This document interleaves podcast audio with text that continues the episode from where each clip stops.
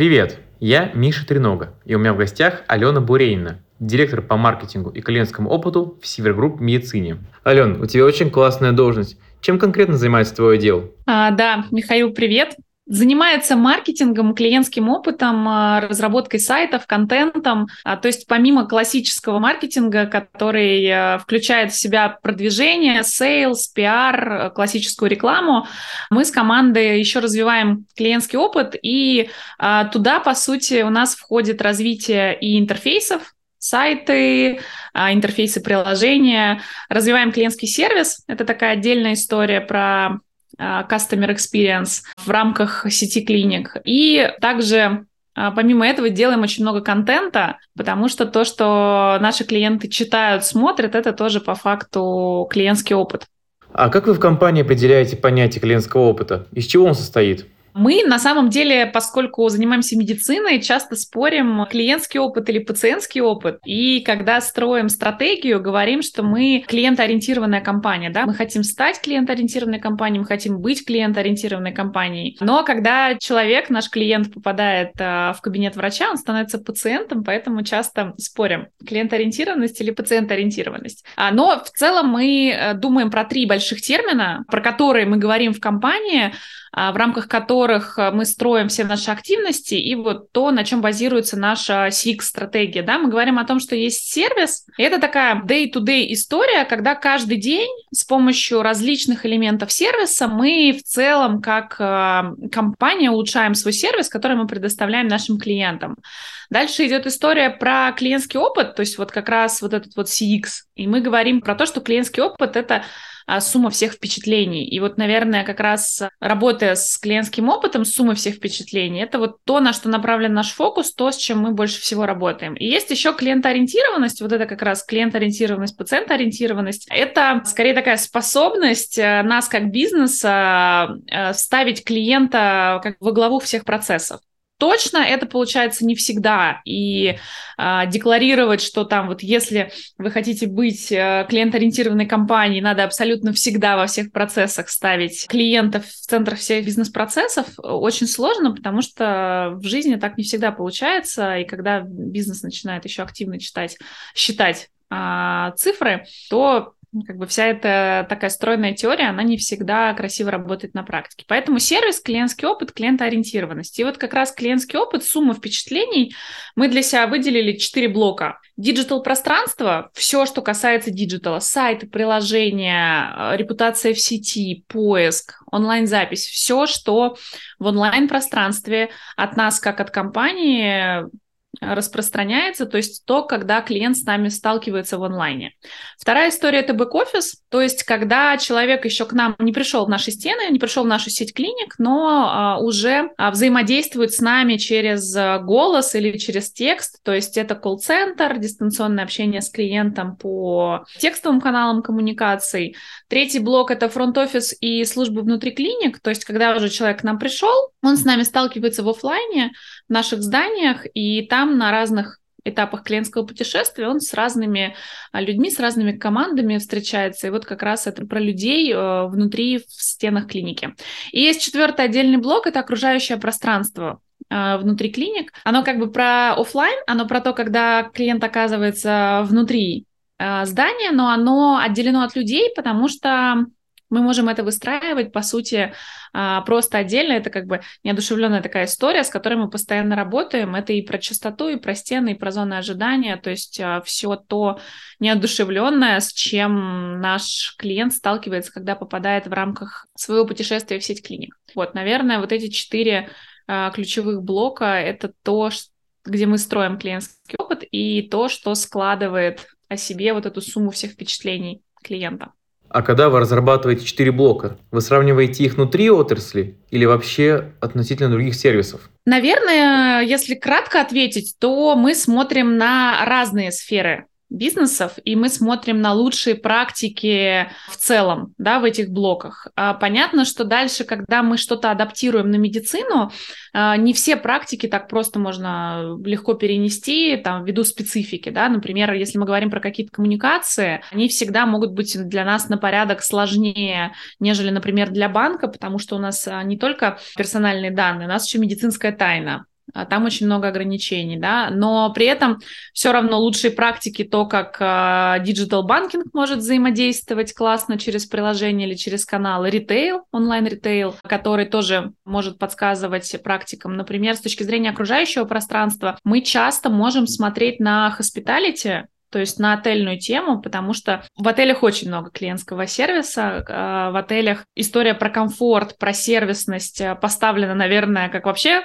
самая главная стратегическая история. Поэтому там есть такие детали, на которые мы смотрим, а дальше уже, конечно, понимаем, уместно или неуместно это делать с медицинской спецификой.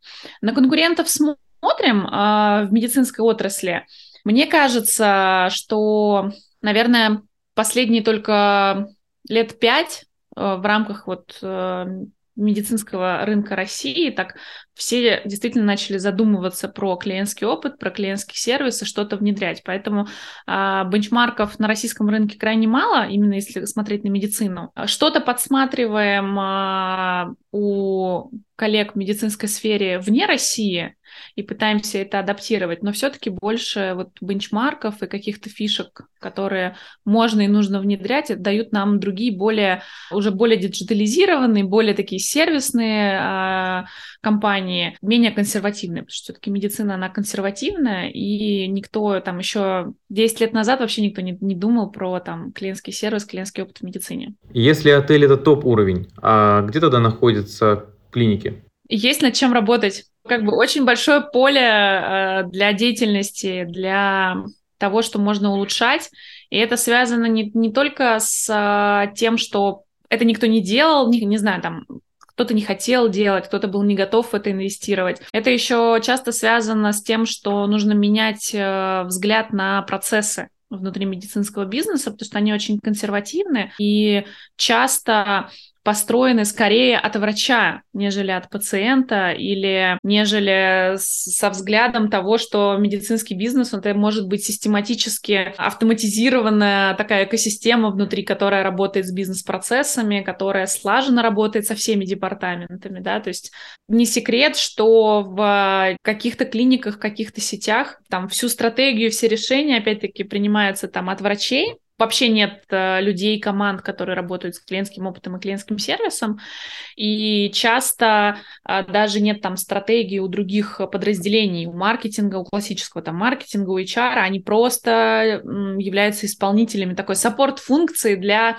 э, заказа от медиков. Поэтому вот это все надо перестраивать, и этого как бы очень много, и поэтому перспектива у рынка точно есть. Верно ли я думаю, что основная проблема в том, что многие из топ-менеджмента клиник выросли из врачей, а врачи за счет своей консервативности и сложности профессии не готовы меняться и смотреть на тренды маркетинга или менеджмента? Да, если резюмировать, э, да, наверное, точно несправедливо утверждать, что абсолютно все, скорее часто так бывает, что топ-менеджмент, э, руководящий состав, а, он там либо весь врачебный, да, либо по большей части а, состоит, э, понятное дело, из врачей, и в силу, да, там и образования, и специфики, и того, как это много-много лет вообще работало и выстраивалось, оно просто так не работает, потому что а, нет такого свежего взгляда. Поэтому надо брать свежий взгляд не из медицины, и вот как раз такая история. Я просто сама не из медицины изначально, и наша топ-команда в большинстве своем тоже не из медицины. То есть у нас э, за плечами опыт э, в банкинге, в ритейле, в e-commerce, в консалтинг-сфере. И как раз-таки мы, когда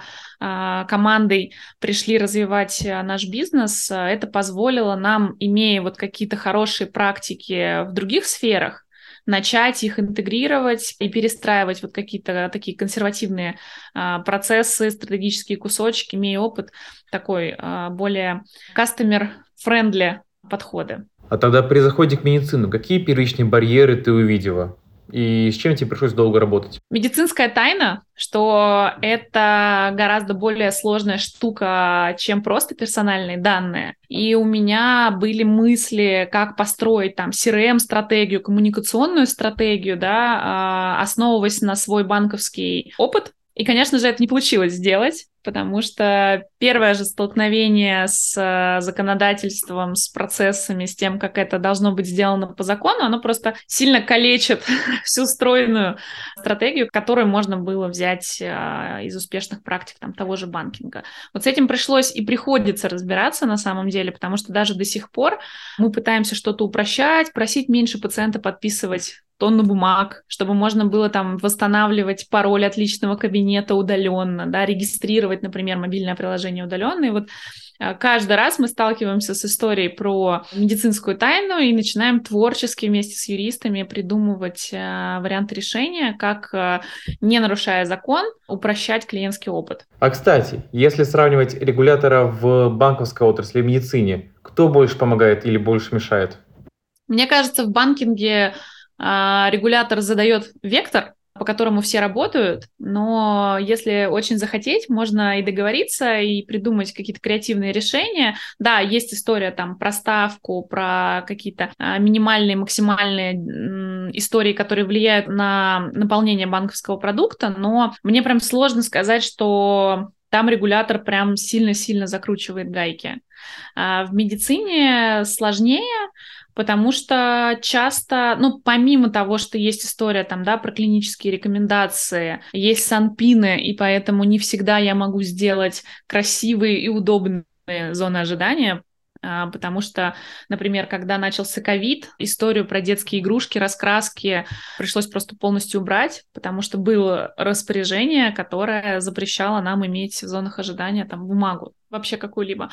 Поэтому в медицине регулятор вносит очень много ограничений, которые мешают э, тебе как бизнесу быть клиентоориентированным. Плюс а, мы работаем помимо вот частной медицины, мы работаем еще с системой МС. Это вообще такая отдельная большая история, в которой очень много ограничений, очень много часто каких-то вопросов, с которыми приходится бесконечно разбираться, бороться. Поэтому в медицине все это, конечно, усложняет жизнь бизнесу. Кстати, если посмотреть ретроспективно, насколько сильно повлияла работа с клиентским опытом на успех клиники Скандинавия? Можешь привести пример каких-то глобальных изменений? Ну, помимо каких-то, да, конкурсных историй, а, что мы а, там побеждали, наши кейсы побеждали, а, безусловно, это бизнес, и мы очень успешно закрыли 21 и 22 год и в целом а, видим в результатах отражение того, что мы начали работать с клиентским опытом активно в 2017 году и все это перестраивать. У нас были сложные года вот в момент перестройки плюс ковид, но я бы даже сказала, что когда мы начали все перестраивать, э, было сложно, потому что когда ты что-то сильно там перестраиваешь, у тебя какие-то процессы падают, что-то не работает, э, команды меняются, и ты с точки зрения масштабирования как бизнес там затормаживаешься и в выручке, и в клиентопотоке, и во всем. Но вот последние два года они показали то, что вот за последний год мы выросли гораздо быстрее, чем э, коллеги по рейтингу в сопоставимом объеме выручки, причем без покупок мы не покупали, то есть э, мы не, не делали никакие слияния, мы росли вот на тех мощностях, которые у нас есть собственные. У нас растет средний чек, у нас растет э, количество новых, это говорит о том, что от конкурентов приходят, делают выбор э, в пользу нас, поэтому для нас показатель, что вся та вот стратегическая работа с клиентским опытом, она отражает, находит отражение в выручке непосредственно и в объеме клиентской базы, с которой мы работаем. А, то есть вы выделяете два показателя эффективности. Это выручка и объем клиентской базы.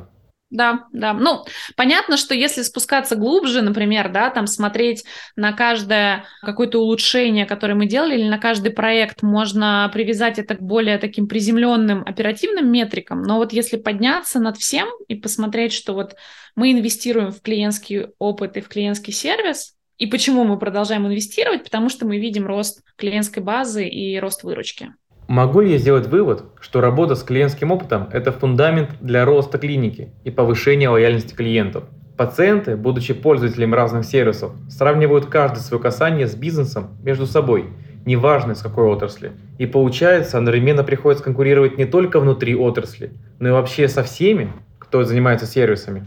Да, это так. И зачастую это тоже как раз а, доставляет нам а, новых задач и новых вызовов, потому что а, люди все меньше хотят ждать, поэтому нужно делать их процессы максимально комфортными. Люди хотят делать все онлайн, и это тоже надо как бы соблюдать, но в медицине это там гораздо сложнее, чем в другом бизнесе. Но да, мы видим, как э, все те паттерны поведения, которые у потребителей сейчас на рынке меняются, вот как я уже сказала, экономия времени, экономия сил, то есть максимально все в онлайне, и сравнение, да, вот э, по сути маркетплейсы, э, вся эта история, она э, растит потребителе вот эту мысль, что я хочу все сравнивать, я хочу там самое дешевое с лучшим качеством, я это найду за счет там полноценного сравнения. Приходится точно так же а, с этим бороться, но в медицине это сложнее, потому что а, зачастую есть там история про качество, которую прям сложно оптимизировать, если ты начинаешь на чем-то экономить.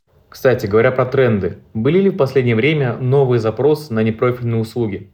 А, ну, точно растет история про психотерапию. Как бы классический психотерапевт э, в клинике – это не то же самое, как э, сейчас на рынке. Вот там все говорят, я хожу к психологу, используют для этого онлайн-сервисы. Сейчас прям есть несколько крупных онлайн-сервисов, где ты можешь легко себе подобрать психолога. Но вообще психотерапия – это про медицину, и это должны быть врачи. Но это вообще как бы две такие разные истории. И когда сейчас люди, они там наша клиентская база хочет ходить в психотерапию, но, например, у нее есть опыт с психотерапией, которая вот в онлайне, а, которая там не всегда про врачей, психотерапевтов. Вот тут приходится как-то включать магию для того, чтобы мы, с одной стороны, а, не уходили от ну, правильной классической медицины, где есть там клинические рекомендации, где у докторов есть а, там, свое понимание, как там вести пациента, что это пациент, да, а не просто про поговорить. А с другой стороны, мы должны соответствовать ожиданиям пациента, чтобы он просто не ушел как бы вот в эти онлайн-сервисы. И вот, наверное, это можно привязать к нестандартным запросам, потому что есть вот такие направления, психотерапия, массаж, да, какая-то вот эстетика, которой очень много на рынке не медицинской, и у людей все больше запроса вот такого не медицинского, но они хотят это делать в клинике, и приходится как-то балансировать, чтобы и в ожидание попасть, и не, не перестать быть клиникой, то есть не, не начать оказывать не медицинские услуги.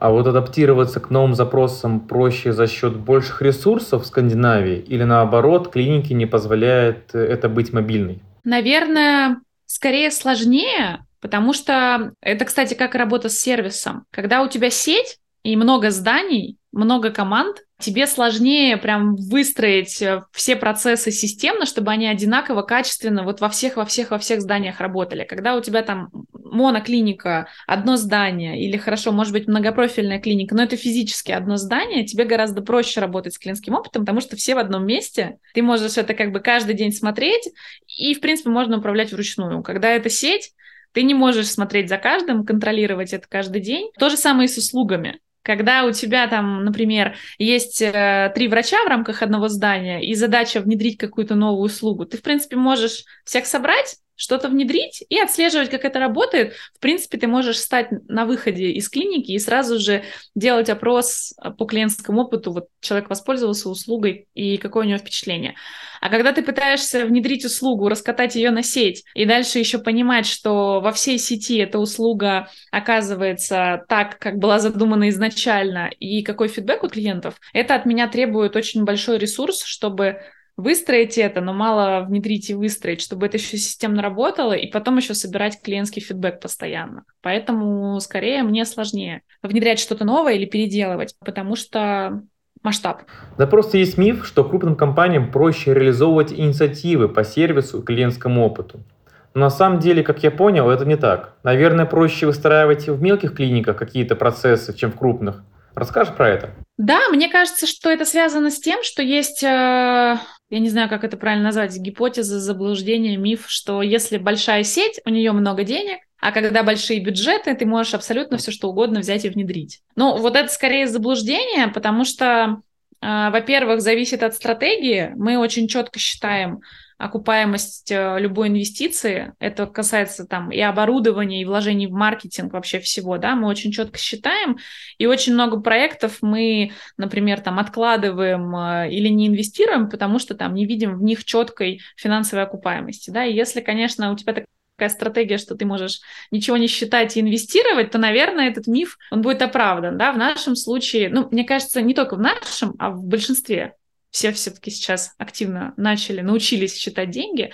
Поэтому, когда ты сеть, да, возможно, у тебя есть бюджет, но иногда нужен слишком огромный бюджет, чтобы прям у тебя была огромная команда, которая внедрит что-то новое, будет контролировать это, еще подхватывать, и не всегда есть такой ресурс, поэтому мне гораздо сложнее в рамках сети что-то новое внедрять, чем если бы у меня там была одна клиника, и вот даже маленькая команда, но мы бы все вместе находились, и это не была бы сеть. Часто слышу от клиник поменьше о том, что все это дорого, нет ресурсов, мы не можем это реализовать. Хотя, как по мне, клиентский опыт – это ключевая возможность отстройки от конкурентов и начинается просто с э, зеркала на входе.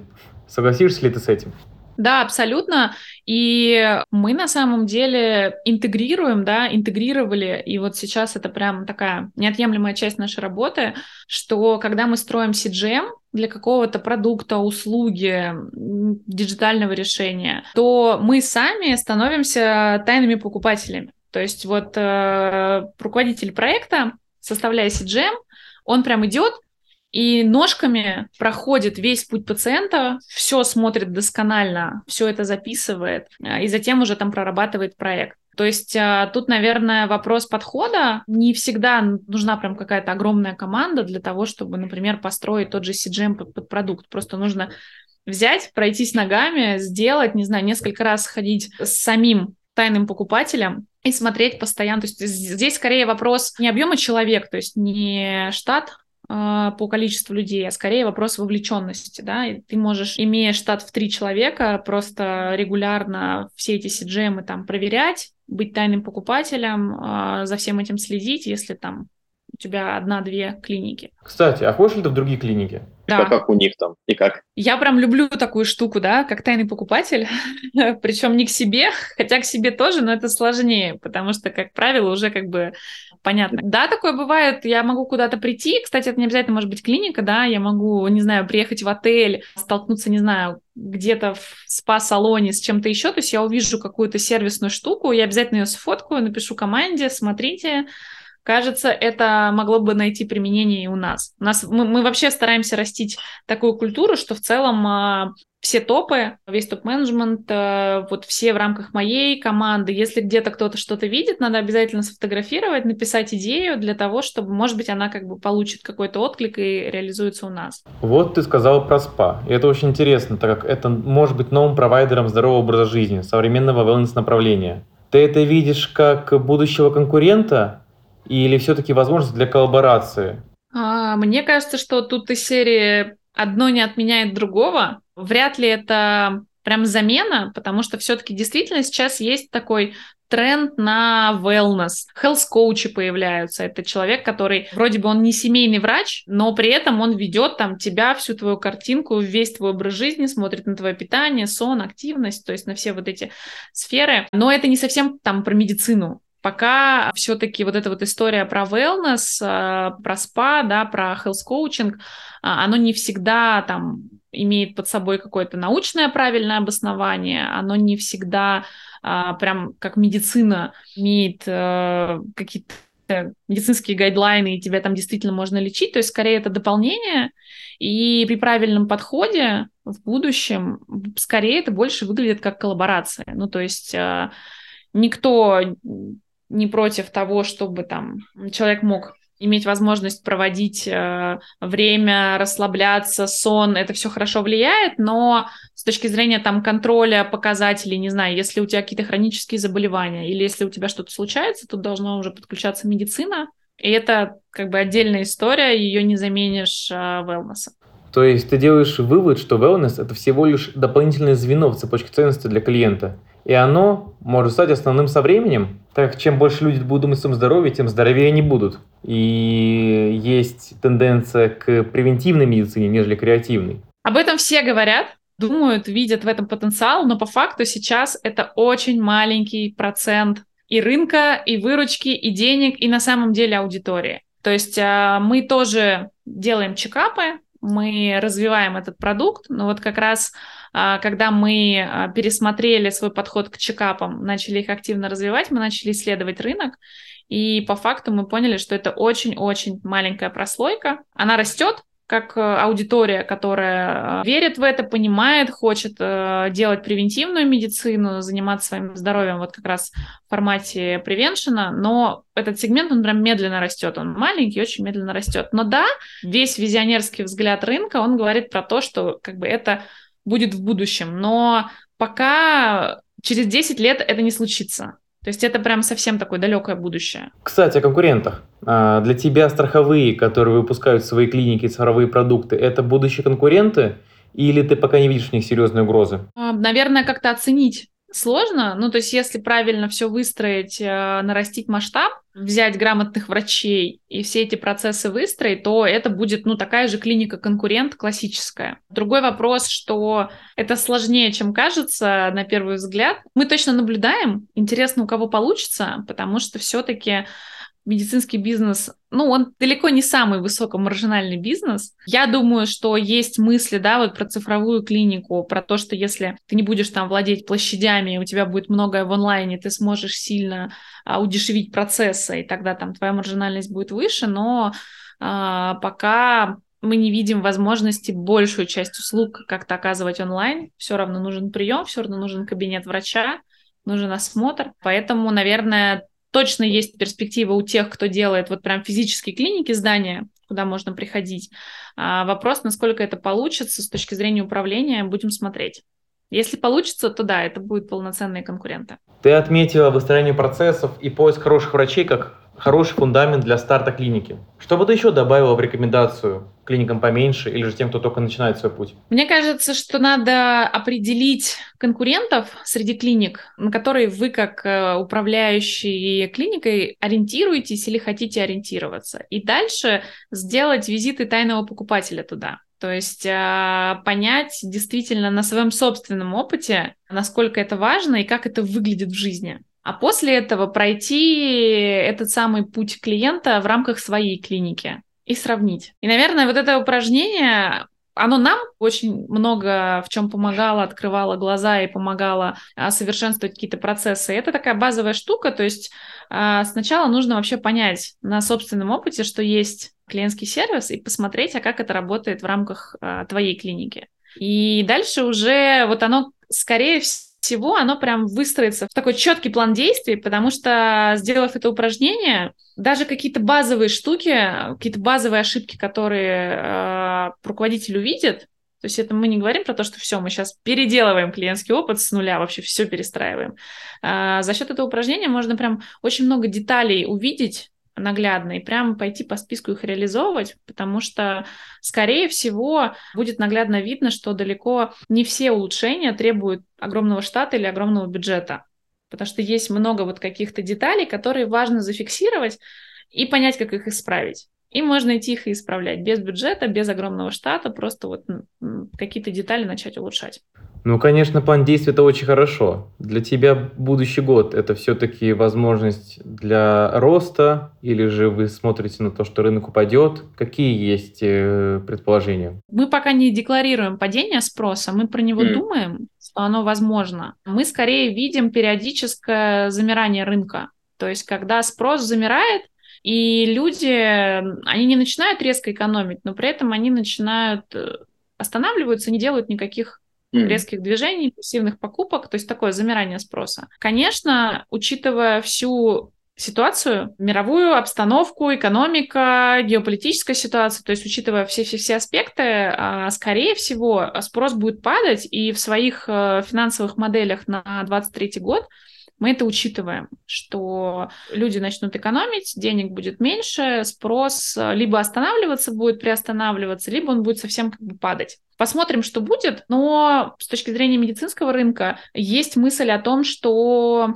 нас будет ждать э, история про консолидации, консолидации медицинских сетей, какие-то новые покупки и объединения, потому что а, мы видим, что все, кто растут, в большинстве своем это либо очень крупные региональные сети, которые растут вот как раз за счет вот этих консолидаций, покупок, увеличения а, регионов присутствия, либо это сети с присутствием в Москве, Питере, в Екатеринбурге. То есть э, это даже не про города-миллионники, это про вот как бы э, города с очень большим слоем платежеспособного населения. Вот если сеть присутствует в этих крупных городах, то в целом она как сеть там растет, э, будет, скорее всего, расти, а если это какие-то моноклиники или очень небольшие региональные сети или клиники, то вот как раз э, тренд такой на рынке, что будут какие-то консолидации, слияния и покупки. Тогда какую стратегию лучше выбрать? Погони за трендами или же ожидание идеального шторма? Мне кажется, что надо первое очень хорошо считать, если вы еще не научились очень хорошо считать деньги и процессы, и что происходит после каждого вложенного рубля, то сейчас, мне кажется, тот самый момент, когда уже надо это сделать, и больше это не откладывать. А второе, научиться вместе с командой а, быть гибкими и быть готовыми регулярно пересматривать стратегию, регулярно пересматривать план действий. То есть, а, если раньше мы жили таким годовым проект менеджментом даже по нашему опыту, что есть год, есть план.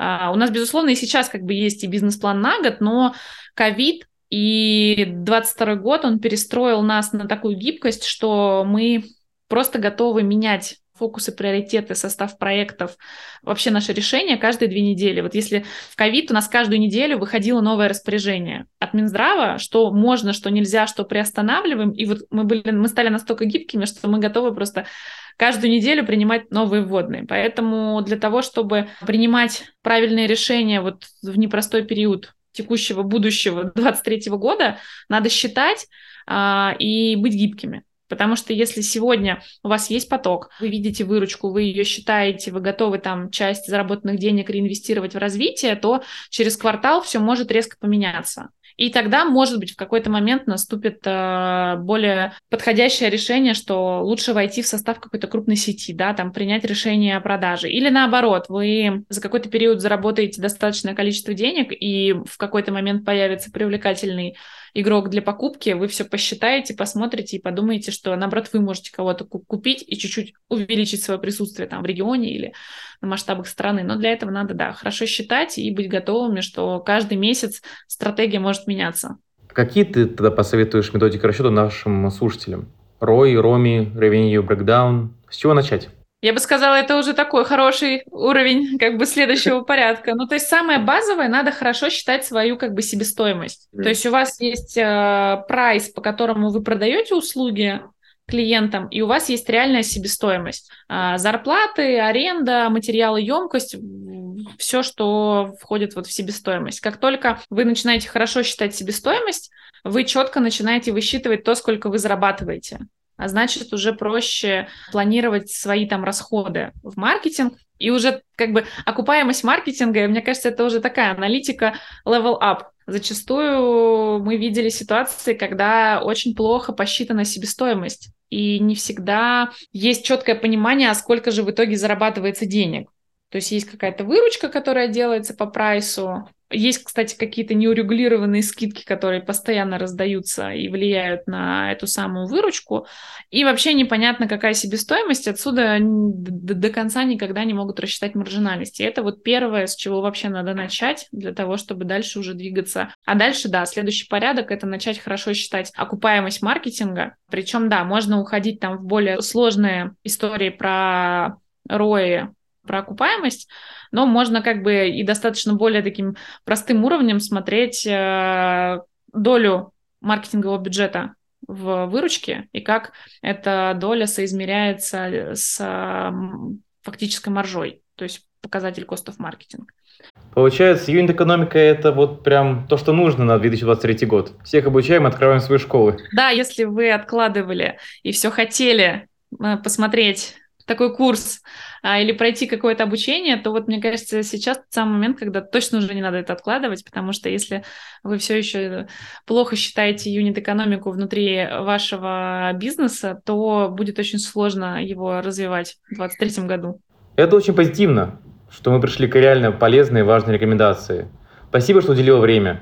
Ты бы хотел что-то еще добавить для наших слушателей? Наверное, хочется, это как бы и пожелание, и рекомендация, растить свою собственную гибкость как э, руководителя, как управленца, как э, владельца бизнеса и растить гибкость команды. Потому что напряженность, сложные ситуации, сложная экономика, она будет только расти. И для того, чтобы продолжать удерживаться на плаву, и это не только про бизнес, это не только про доходы, а вообще а, в целом а, про человеческое, нужно быть а, гибкими и инвестировать в это. То есть инвестиция в команду и в себя а, именно с точки зрения такого ментального, эмоционального развития сейчас очень нужно, если как бы это как со счетом, как э, с э, финансовыми показателями.